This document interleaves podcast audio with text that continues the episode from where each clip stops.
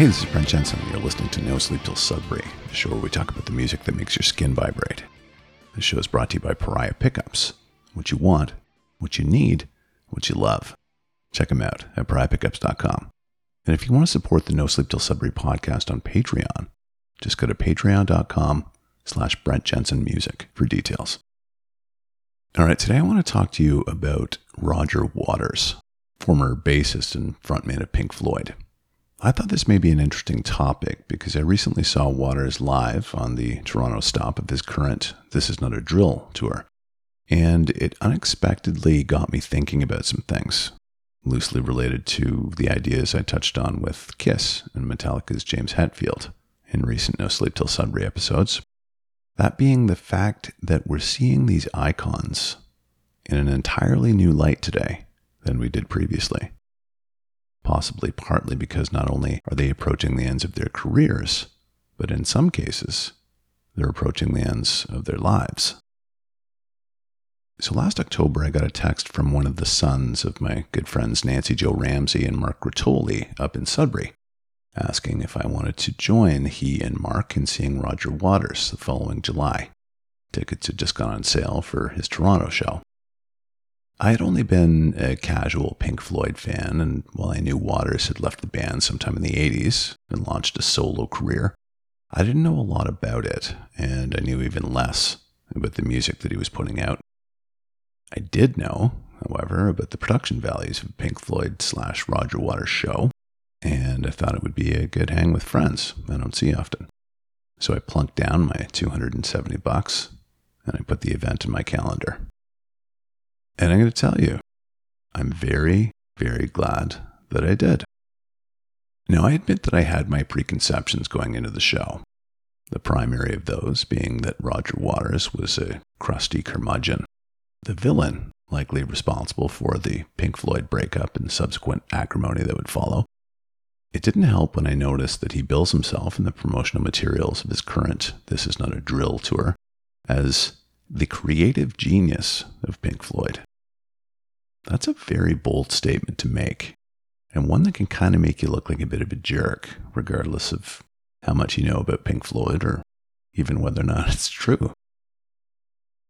I assumed the show that I was about to see would be put on by a smug, egotistical old rock star who, at age 78, I did know that, was probably just cashing in on past glories there would probably be very little interaction with the crowd, and while the show would be visually and sonically entertaining, it would likely be devoid of any kind of significant emotionality.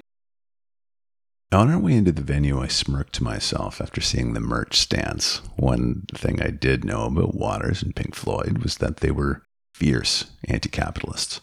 The song Money played in my head as I wondered how many people were going to pay $200 for a this is not a drill tour jacket.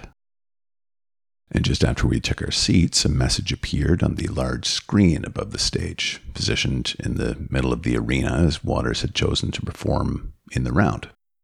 The message read If you're one of those I love Pink Floyd, but I can't stand Roger's politics people, you might do well to fuck off to the bar right now. Once the show started, the production value was astonishing. The in the round stage appeared to have this massive crucifix on it, 20 feet high and probably a few hundred feet across. It was a high definition video screen that rose up above the stage, revealing a grand piano, drums, and the musicians inside. And once it had risen up, it displayed these incredible images that were in sync with the set list for the duration of the show. And one thing I've always credited Pink Floyd with, regardless of whether you like them or not, is their ability to establish a mood. And Waters certainly did that by opening with a darker, more morose version of Comfortably Numb. After that tune and a couple of other Pink Floyd hits, it was time for Waters to address the crowd, should he choose to do so, of course. And he did, much more warmly than I expected him to. You know, artists always say that bit, it's great to be back in whatever city they're in that night. And you know that they could care less. I didn't get that from Waters. he spoke fondly of Toronto, saying that it was a special city to him, and it always had been since he was very young. He patted his chest as he described how truly happy he was to be here, and he appeared to choke up a little bit as the crowd roared their approval. He seemed genuinely appreciative, he really did, and I wasn't expecting that. Now, there were, of course, a lot of aggressive and scathing political messages, compliments of the video monitors and from Waters himself. But his fondness of Canada softened that rage he clearly felt over a perceived lack of human rights at the hands of government. I wondered how this show would be received in some parts of the US, as at one point images of each US president from Ronald Reagan forward were displayed, stamped with war criminal tags and noting their individual crimes against humanity. George W. Bush was said to have lied about weapons of mass destruction in order to kill people. Barack Obama ordered drone strikes that made him a mass murderer.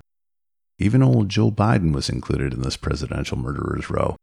His byline was, just getting started.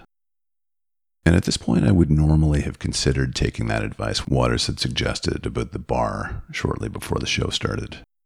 But he didn't just come across as that angry old man yelling at clouds. There was also a, a wistfulness, there was a sentimentality and a vulnerability about it all.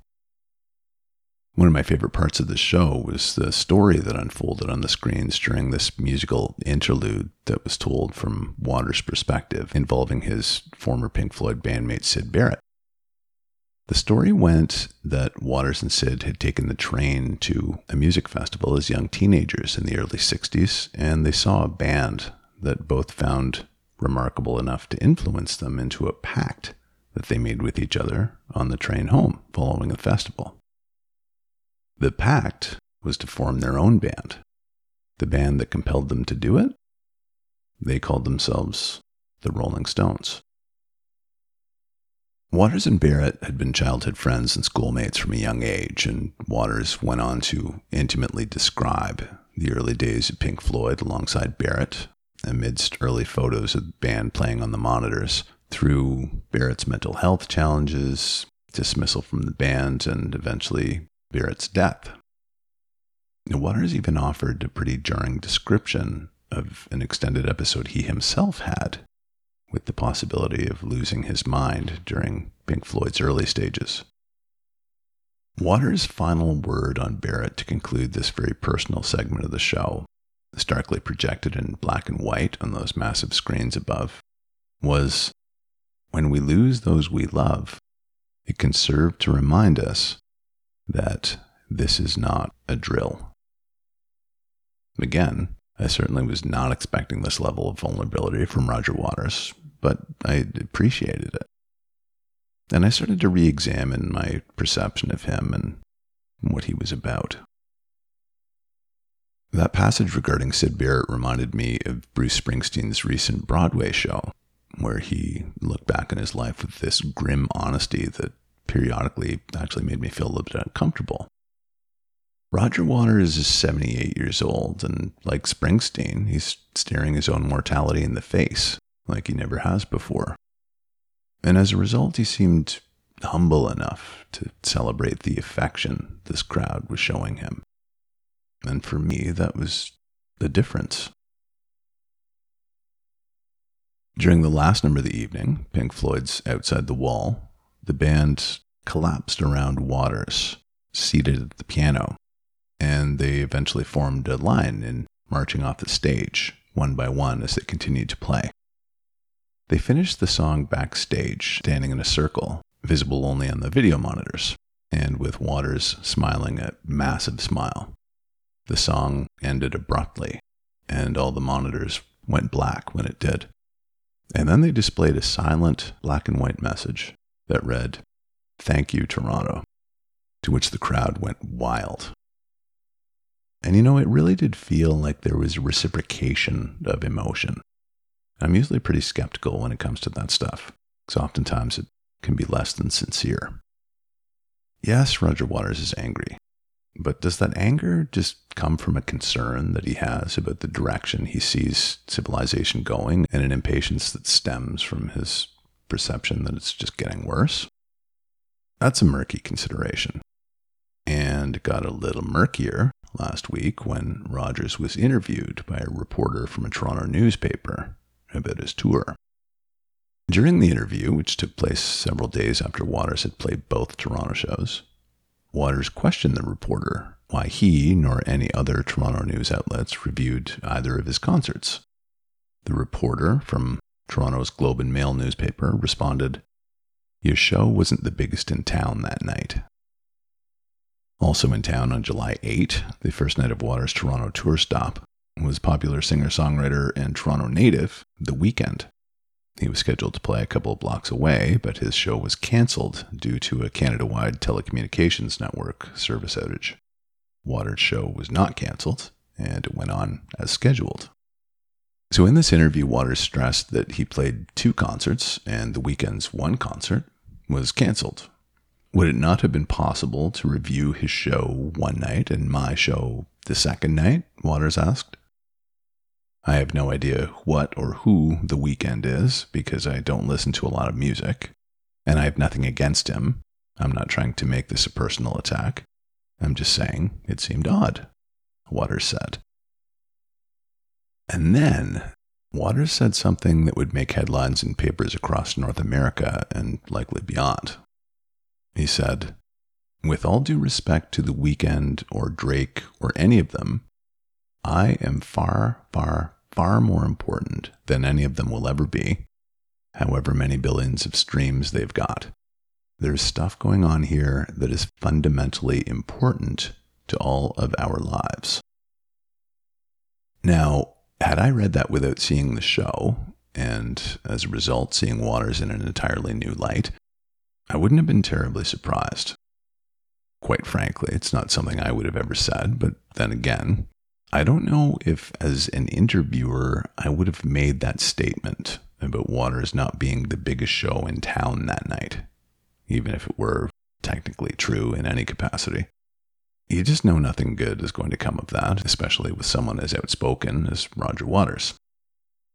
Waters has previously mentioned in interviews that one of his favorite things about being a solo artist is that Pink Floyd often held him back from telling the truth telling the truth and being completely forthright, regardless of his audience, is something that Waters has always been very happy to do.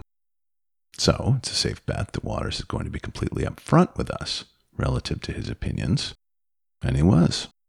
He spoke his truth. Of course, this incident gives rise to that prickly distinction that exists on a much larger scale between the old and the new. The boomers versus the Gen Zs, the has beens versus the up and comers, the past versus the now. Will someone like Drake be remembered 50 or 60 years from now? Will he carry the same cultural heft over time that Pink Floyd does? You know, I've always believed that our personal truths and our opinions are our own. They begin and they end within our individual selves, and we're entitled to them. And provided they are informed by fact, logic, and reason, we can be proud to have them. Past that, I don't care much for the squabbling that will inevitably result from this sort of incident because it never seems to amount to a substantial gain of any kind. I feel like there was a gain involved for me here, however. I wouldn't have paid almost $300 to see Roger Waters if not for the invitation to spend time with valued friends. But I'm going to tell you something. I feel incredibly lucky for it. And infinitely wiser, too. This has been No Sleep Till Sudbury with Brent Jensen. Till next time, folks. Take good care.